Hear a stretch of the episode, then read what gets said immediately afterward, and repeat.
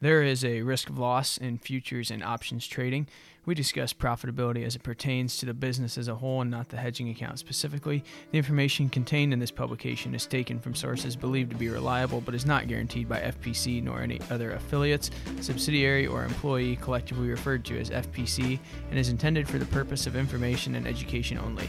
Nothing therein should be considered as a trading recommendation by FPC. Past performance is not indicative of future results.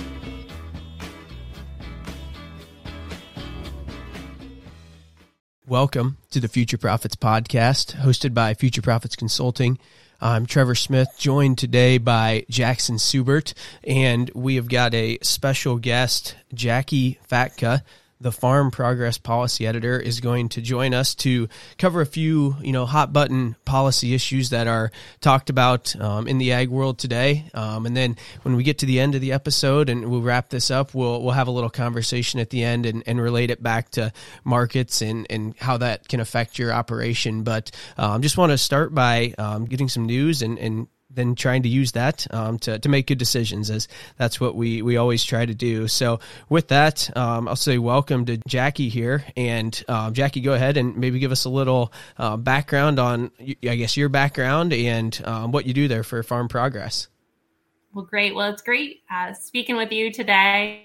Um, I'm actually a an Iowa farm girl, uh, born and raised um, in Southwest Iowa. I grew up on a small farm near Atlantic, and um, my dad had cow calf and we had we finished hogs and also had corn and, and soybeans growing up. And so my dad still farms with my brother in southwest iowa. And so i still have a lot of admiration for what goes on on the farm. And, and a lot of what i do is to try to help decipher sometimes the often confusing world of policy when it comes to how it impacts farmers um, I've, I've been with Farm Progress Company actually since 2003. I'm a graduate of Iowa State. And so I love my cyclones and always love talking with folks from Iowa as well.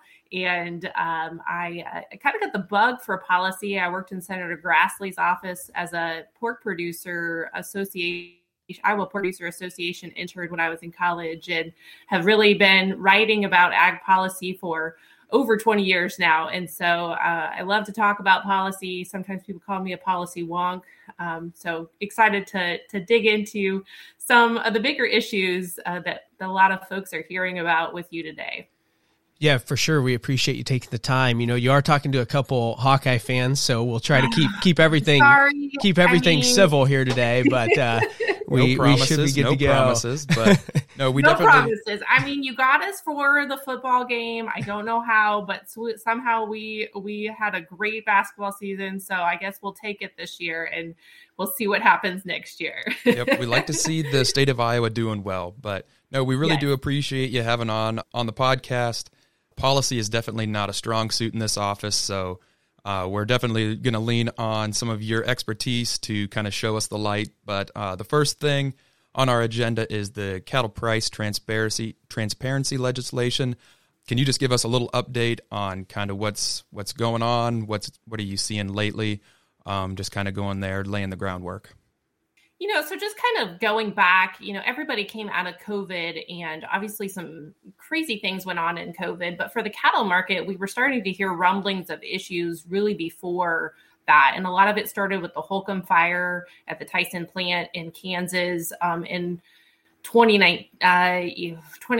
Uh, so, really, before 2020 hit, um, it was the fall of 2019, and um, some interesting things were happening. And there was a lot of questions of whether the cattle market was transparent and if the those packers and those alternative marketing arrangements, if there was enough information to provide that needed transparency in the market.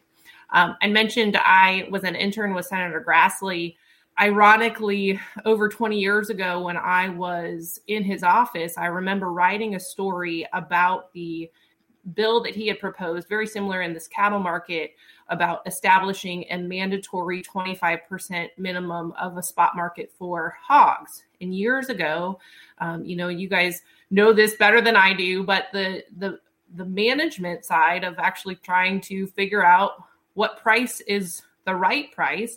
A lot of that is based on the spot market when they have these marketing arrangements. And so if there's not enough hogs in that case, but now cattle being sold on the spot market. The question is, you know, is there enough transparency? The the problem is in Iowa, you know, about 51% of the cattle that are sold from feedlots are actually with uh, marketing arrangements.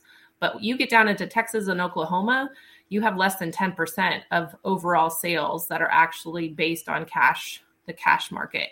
So, you know, we've really had this this rumbling of, you know, what is the government's role?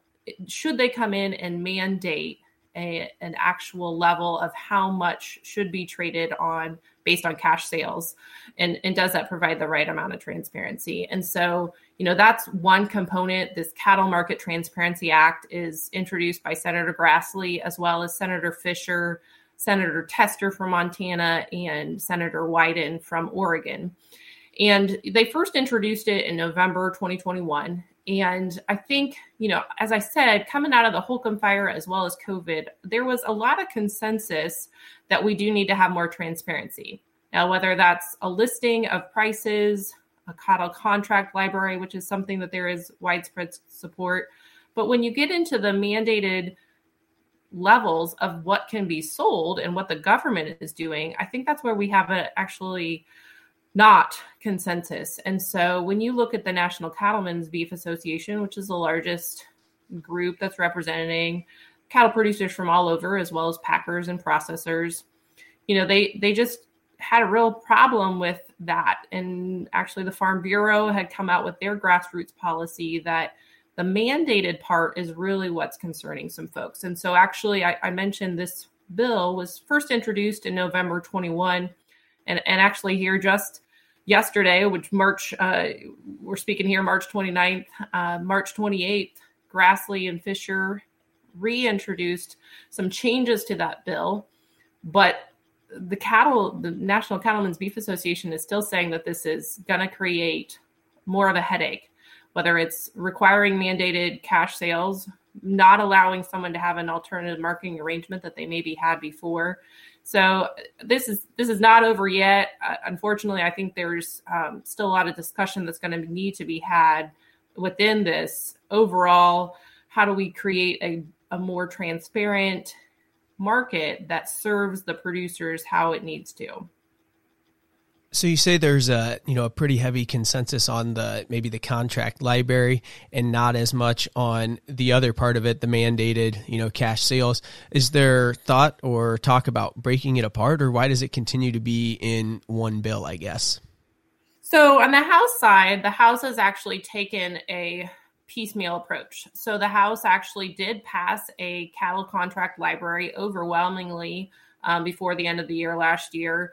Um, the Senate has not chosen to take that up individually. Um, you know, a lot of times with legislation, you think it would be easy to just have different pieces, but a lot of times you may try to put multiple pieces in one because you're more likely to have that get across the finish line. You may try to see that as a way to insert it into a must pass legislation. You know, one of the vehicles that we've been talking about within this whole cattle market reform is the reauthorization of the livestock mandatory reporting, which is already a bill that's every five years comes up for reauthorization. We actually extended it once for one year. Um, and then again, we've actually extended it again for another year. So some people are hoping to kind of insert this possibly into that.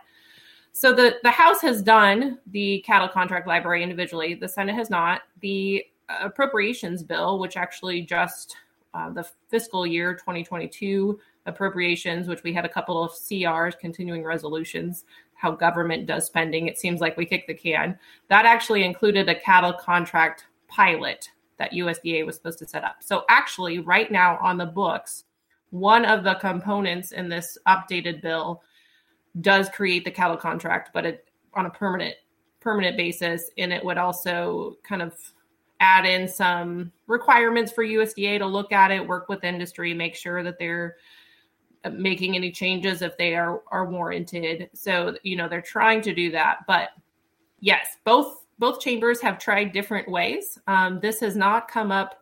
The bill has in, been introduced in the Senate but never come to the floor for a full vote or actually had a vote out of committee. So the way the bills get from start to finish, um, I always remember those cute little videos that we used to watch when we were little on on how a bill becomes law. But you know, it does have to be introduced. It usually has to come up for a vote within committee, and then it would need to. They could conference it. So if the Senate passes a version and the House passes a version, then they're different. Then they could conference them. That's usually how our farm bills operate, where you have different priorities from different chambers. So, you know, there's there's a lot of momentum, I think, but really the reaction I'm hearing from this updated bill from Grassley and Fischer is not something that the cattle industry is ready to get behind yet. Yeah, no, you say that going back, you know, 20, 20 plus years, maybe there was something similar on the hog side, and we never did see it, maybe I'm wrong on that, but I don't think we ever saw a mandated minimum cash level even for a period of time. Um, so I would think, you know, maybe it's similar unintended consequences that are holding people back now were the same thing that, you know, held us back from doing something like that on the hog side 20 plus years ago what are some of those that that kind of jump to the the front of mind right away because i think it's easy maybe it's easy to get caught on the you know we need the transparency and demand it to be 50% but we've got to you know think about those unintended consequences. And like you're saying you know the farm bureau and the um, beef cattlemen's association has not gotten behind it and they're they're probably talking about these unintended consequences. So maybe just really quick could you outline what their their top you know things are that they're discussing? You know i think at the end of the day what what they would probably say is the biggest concern. The alternative marketing arrangements allows a processor to to pay more or less for a certain grade or quality of beef that they're trying to obtain from those producers.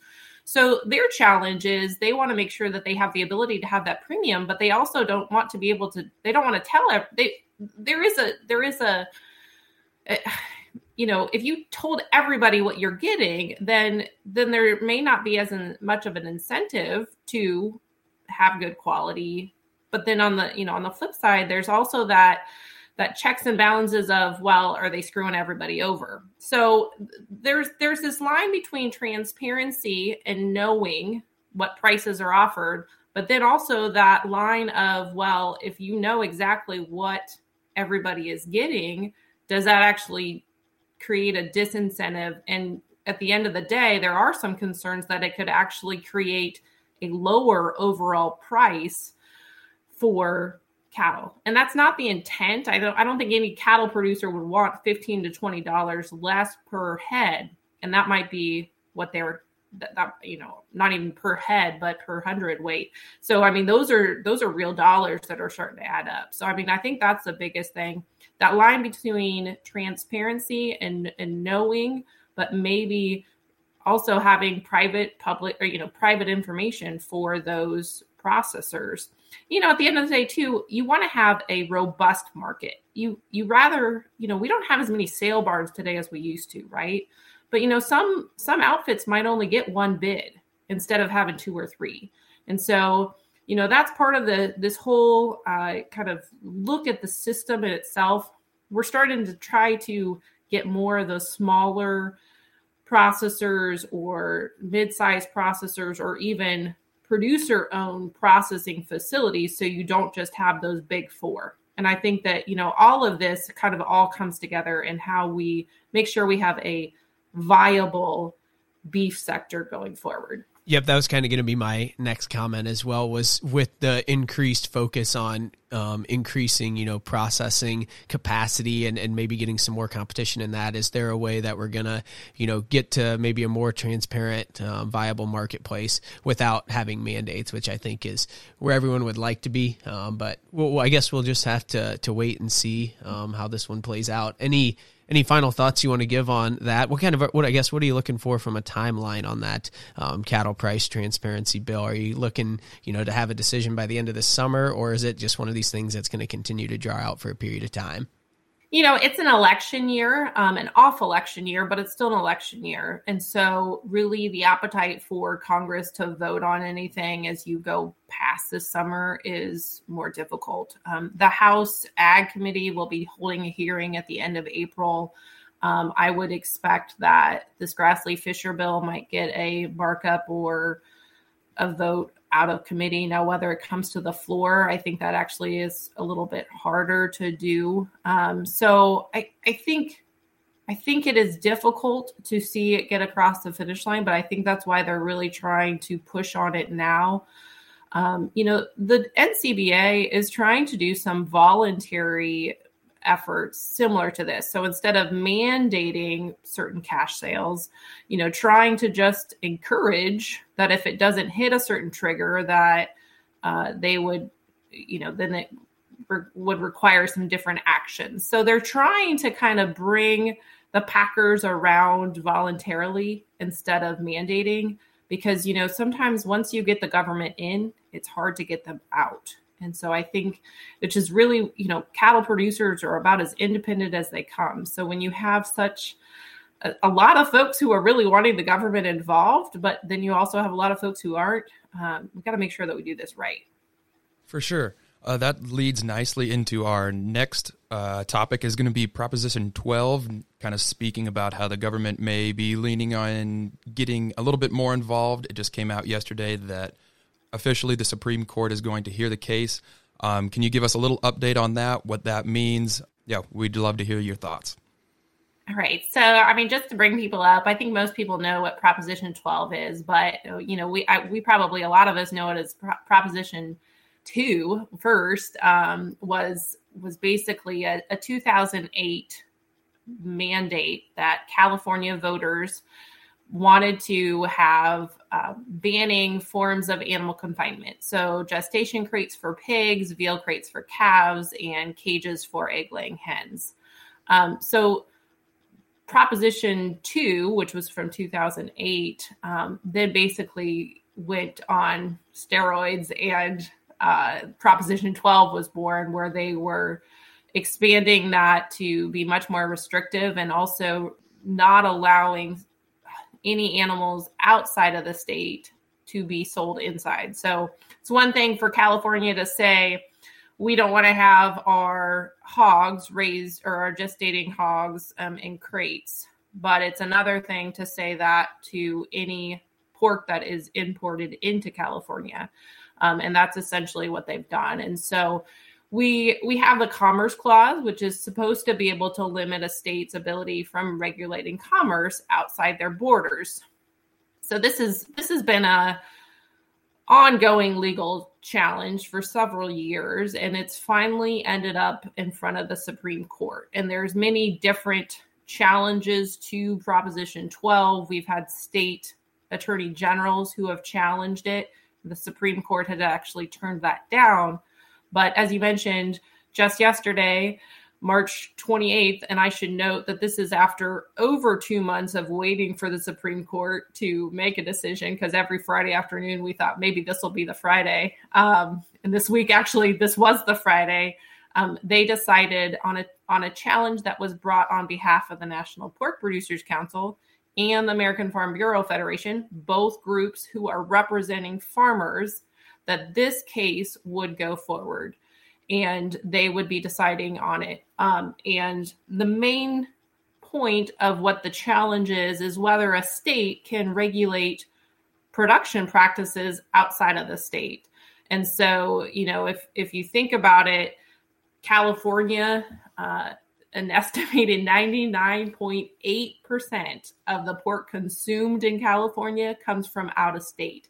So it is a very wide net of those impacted by this rule. And that's really why I I believe NPPC and, and the Farm Bureau were able to hope, you know, get the ear of the Supreme Court justices of, you know, maybe this is something that that needs a, a closer look at.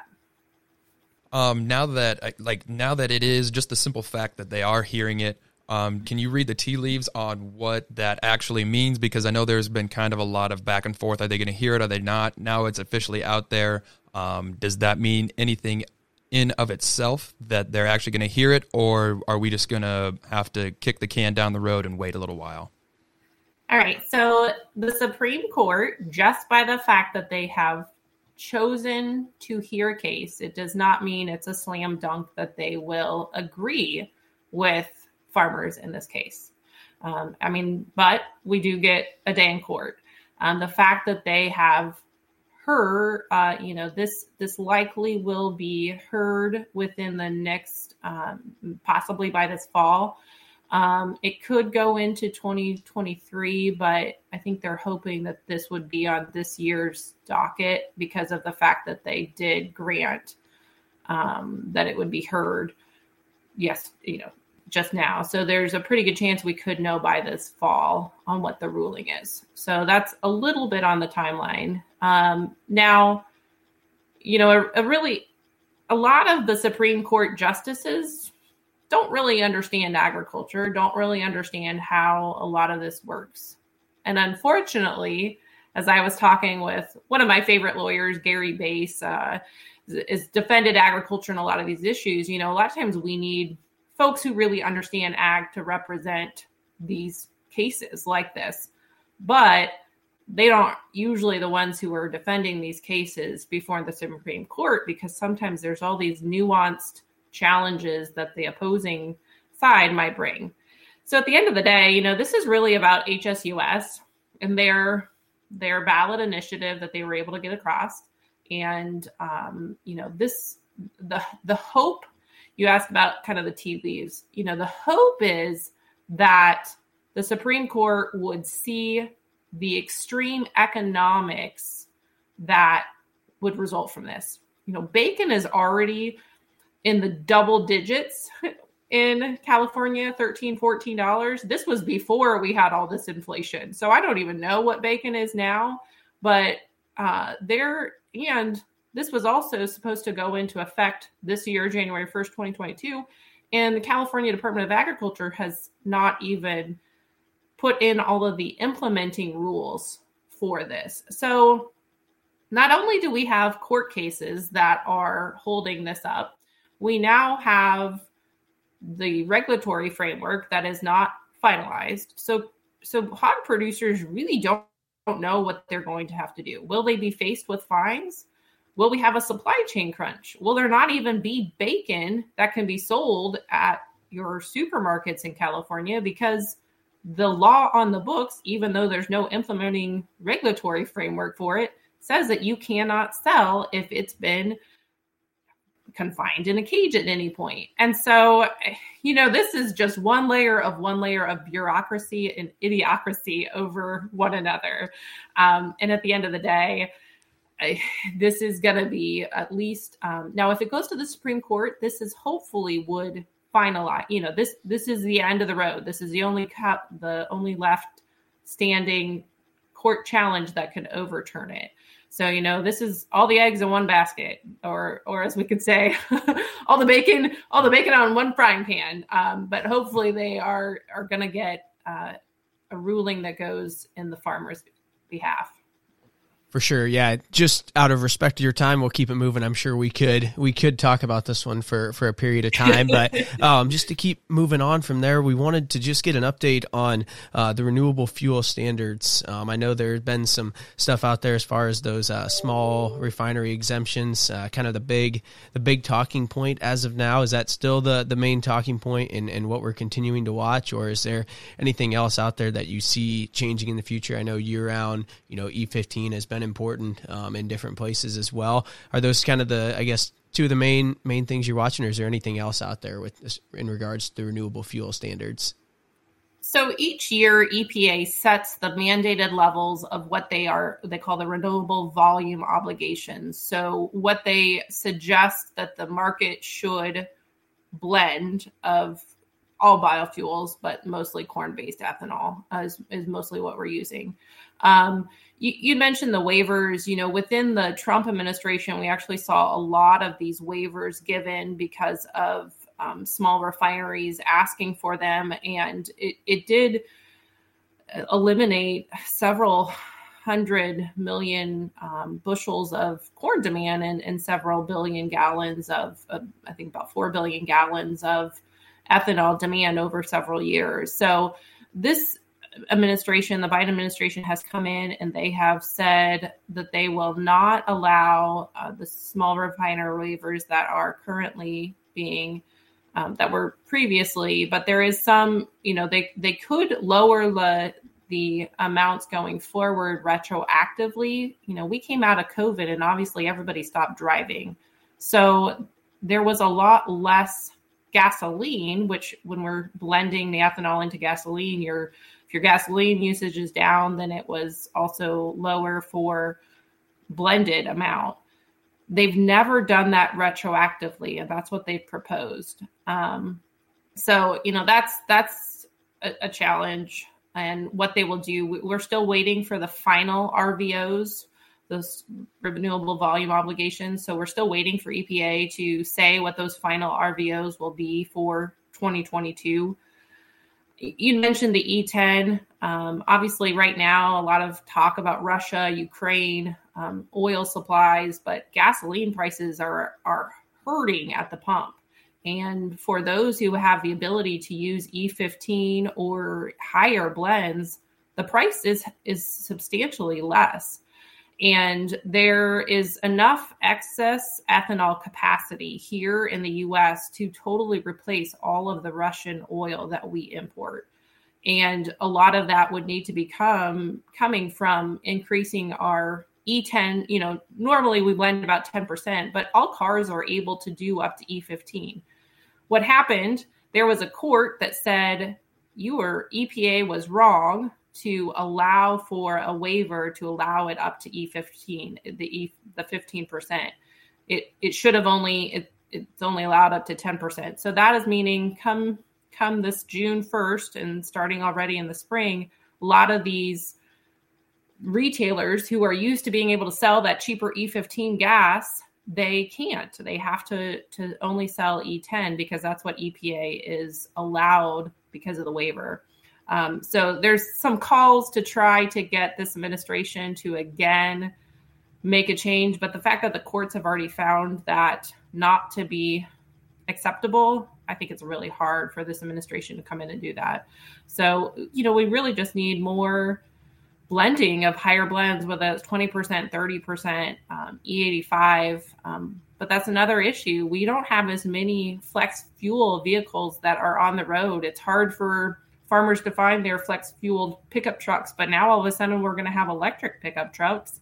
And the automakers have kind of shifted away from this focus on trying to have more bio friendly fuels being used in our our vehicle fleet. And now we're trying to do electric which you know biofuels really is a solution today. And unfortunately that's not being looked at as much. Yeah no doubt. I i agree with with everything you've got you've said there. So um, that, that's all good stuff. I don't know if there's anything else we need to, to beat home on that one. So with that, um, we'll just go on to you mentioned that there, you know, the discussions around the farm bill. Um, what are kind of the big things you're watching there? Producers should be watching there, um, paying attention to, and and just noting. You know, I think uh, we are are heading into September 30th, 2023 is the expiration of the current farm bill. And so the House is already starting to do some of that work on on the oversight of the current bill and what changes and hearings. You know, I'm one one or two hearings a week are on that. The Senate it's not as much, but I think you know big things for folks to watch. It will be important on who regains uh, or who gains control or change in control if we have it within the Senate and House leadership. You know, right now it's all Democrats who are in charge of the Senate and the House. If we see one House flip or both House flips, that will be a considerably different focus of um, how the Farm Bill is written. I think another big component of the Biden administration is a focus on climate and ag's role within climate. So the conservation title of the next farm bill I expect to be of great importance of being able to accomplish some of those goals of this administration and how to do that in a way, whether it's EQIP funding, conservation security program, you know, CSP, um, or other regional conservation partnerships that are between public and private partnerships. And so I, I, think definitely the conservation title will be important to watch as we go forward to see how that helps accomplish some of the climate goals. So this is also your pitch to everybody to get out and vote. Is that what you're saying? I mean, yes, I, I, it really, it, it, really will make a difference. Um, and and and also too, a lot of the need to re-educate. Right? I mean, we have fewer and fewer people who understand farming and we are more you know overall our population is more disconnected from the farm but when it comes to people on Capitol Hill, that is becoming more and more people who are not even from a district or a majority of the people who voted for them in their district are no longer representative of a lot of the values that that those in agriculture hold. For sure and that's only only going to be a continuous fight you know I, you don't see it reversing right now so that's something that i think we, we've got to continue to pay attention to and, and educate people where we can and, and show off the benefits and the good stuff we do on out here um, so yeah with that um, jackson anything else you wanted to add um, or did we get, we get, it all covered there? I think so. Uh, we appreciate you coming on. We covered you know the the quick and dirty of it so again policy is not our strong suit, so we appreciate you uh, shedding a little light on things that we are just more than clueless about. So uh, hopefully our listeners enjoy it as well. Um, cut through it. Um, in today's day and age, it's hard to figure out what's you know what's true and what's not. So we like to uh, give them a little a little something that they can put some stock behind. Well, good. Well, it was a, a, a great experience talking with you. And if there's ever an issue that that you want to dig into, I'm always happy to to put on my policy wonkat and and I as I always say, I like policy, not politics. So yes, please go vote, but don't ask me who you should vote for. so I I do love the policy side and and trying to make sure that we have good policy that that works for those who I love most, which I love a lot of farmers for sure. So great talk with you guys. Yeah, thank you. And for our listeners, um, some of the references that we have today and will be linked in our show notes and then uh, where you can find a little bit more about Jacqui and some of her articles and stuff will also be linked in there. So uh, give her a look. She's got some great information, obviously, as you heard today. So um, hopefully, fingers crossed, we didn't scare you off. Maybe we can have you again uh, as these things continue to progress. Would love to. Thank you.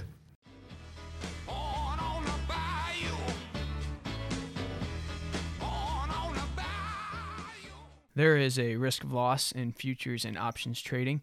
We discuss profitability as it pertains to the business as a whole and not the hedging account specifically. The information contained in this publication is taken from sources believed to be reliable but is not guaranteed by FPC nor any other affiliates, subsidiary, or employee collectively referred to as FPC and is intended for the purpose of information and education only.